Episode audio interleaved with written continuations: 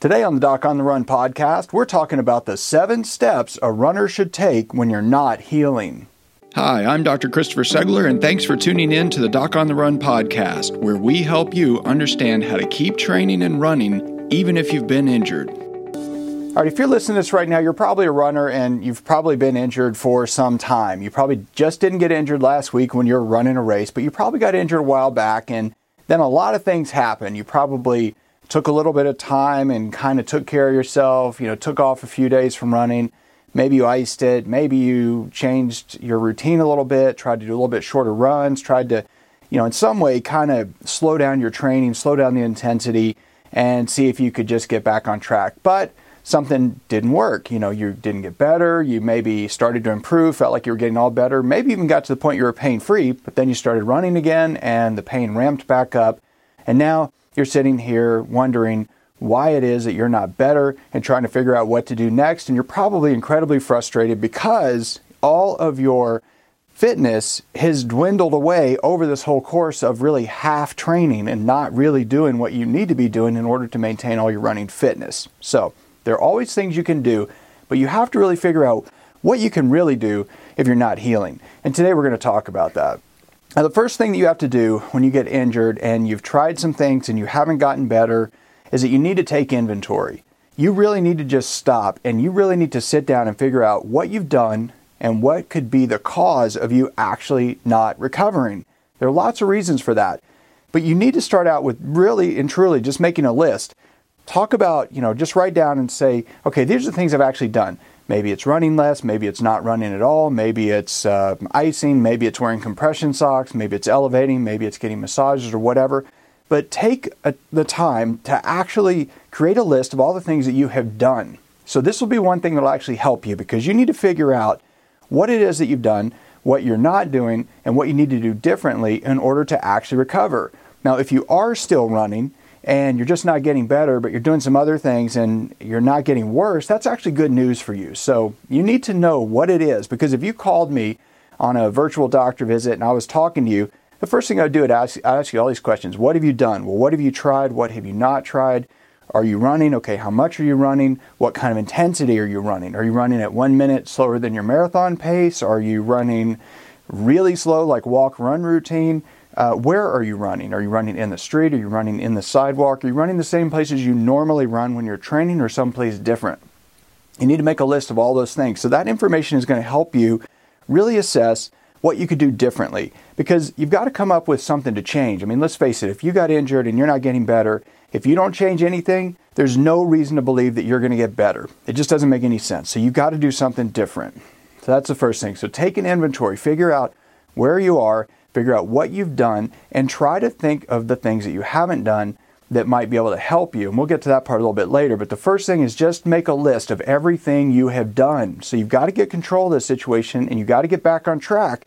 And whether you do it by yourself or if you do it with the help of a running doctor, they're going to want to know what you've done. And so make sure you have a complete list of all the things you've tried, all the things that you think you have done to try to get it to heal, even if that means you know, skipping a race or uh, running less or whatever it is. So make a list of all that stuff. That's number one. Now, the second thing is to reconsider your diagnosis. So if you've been doing stuff to treat it, even if it's self treatment, we presume that you have a diagnosis, and that means that you know what the problem is. So, you know, if you have, um, you think you have a tibial stress fracture, for example, but you actually don't have a tibial stress fracture, you actually have medial tibial stress syndrome, or you have anterior shin splints, or you have exertional compartment syndrome. Those are all different things. They respond to different treatments, and they're not going to get better if you treat it the same way as the other conditions. So you've got to figure out what the thing is that's bothering you. You know, if you think you have a metatarsal stress fracture and you have a neuroma, you are not going to get better. The nerve is not going to improve if you're treating a bone problem. It's a completely different kind of tissue and it responds differently to treatments that are geared specifically for that condition and that tissue. And if you have a plantar plate sprain at the ball of the foot and you think you have a neuroma, it is not going to get better. In fact, if you get an injection, it might well get worse. So you have to make sure that you've got the right condition and then you can make sure that you pick the right treatment. But that's step two. You've got to reconsider your diagnosis and if necessary, you know, you got to reevaluate, think about the other things that are in that area that could be hurting, and try to think, you know, could this be something else? That's number two. And number three, this is a tough one, but you really need to be honest with yourself. If you think you have the right diagnosis and you know that you've tried a bunch of treatments, the third thing is that you need to really sit down and figure out is there any way you've been cheating yourself? Like if you tell yourself you should be wearing shoes at home because you think that's going to help protect your foot while it's healing and you've stopped running and you know you stopped running, you're eating healthy food, you're sleeping well, you're doing, you know, you're applying ice or whatever it is that you think is going to help and you think that it should help wearing shoes at home, but you're actually about 75% of the time you're not wearing shoes in the house and you're walking around on tile and hardwood floors you know, you need to know that because that's a simple thing you could change.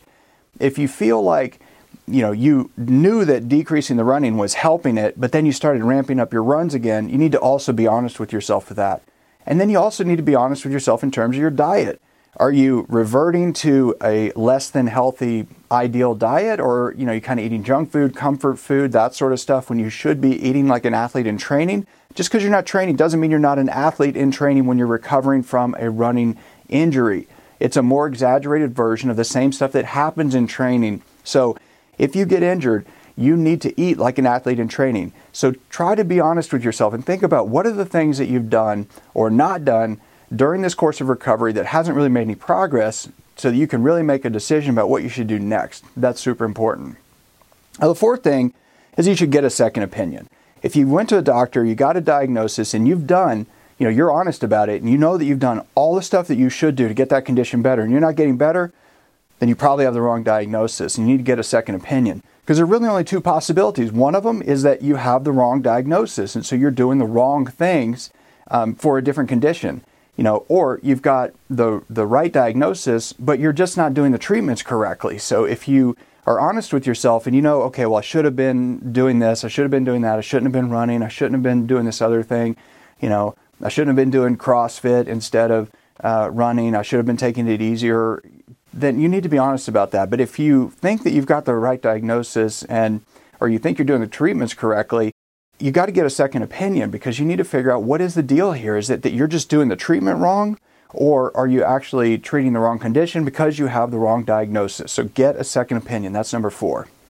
Okay, now number five, this is something that you would do in training. If you are um, if you're training and you're training at an elite level, the differences between you and your competition are always very, very small. So you're not going to go out and run an extra 100 miles a week and beat your competition. It doesn't work like that. You have to find the minutia, the small things, the limiters, the things that you're doing that are actually holding you back, not the things that can push you forward because you're already pushing yourself as hard as you can. This holds true in training as well. So, number 5, you need to look for the limiters. You need to find the things that are limiting your recovery. You need to think about it. What is it? Are you driving and that's holding you back? Is that the only thing that you're doing that's actually putting stress on your foot in a way that's preventing it from recovering? Is it is it because you're doing too much time at the gym? Is it because you're standing too much? You have to really evaluate. You need to look at the limiters and figure out what it is. Are you not sleeping enough? Are you not hydrating enough? Are you not eating meals frequently enough? Do you not have collagen and protein and other things in your diet that are going to help you heal? What's missing? There's some limiter that is missing, and that's step number five is to try to look for those things that are limiting your recovery. That's super important. And number six is to make a goal timeline.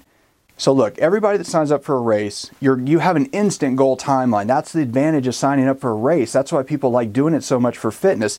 They don't necessarily like want to run this particular race, but they know if they sign up for a race, they're going to train. That's true for me too. I always train way more and way more effectively when I'm signed up for an event that I know I have to finish in a specific time because as soon as I sign up for a marathon, I know I want to finish in this particular time on this particular day, and then you start working backwards. You know that you're going to have to do this certain level of training and you have to get there by that date.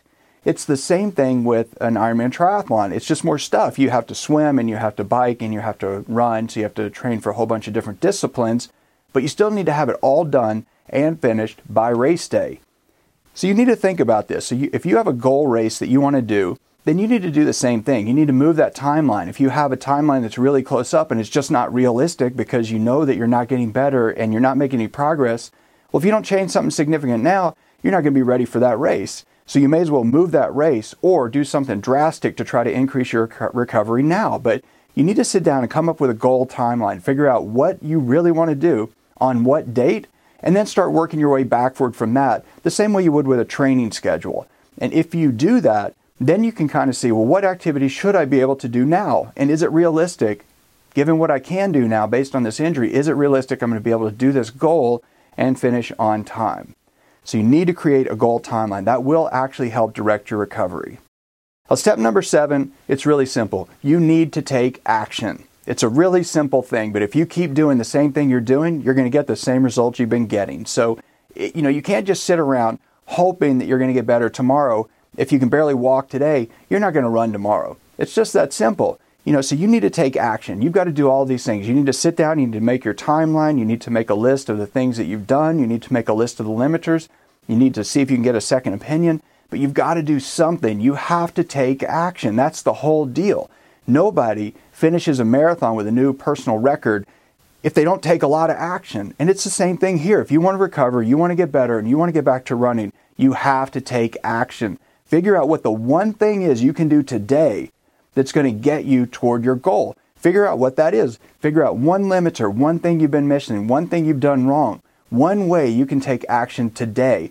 I mean, it's really simple. If you take an and you swing it every single day, three times at a tree, sooner or later the tree is going to fall down, right?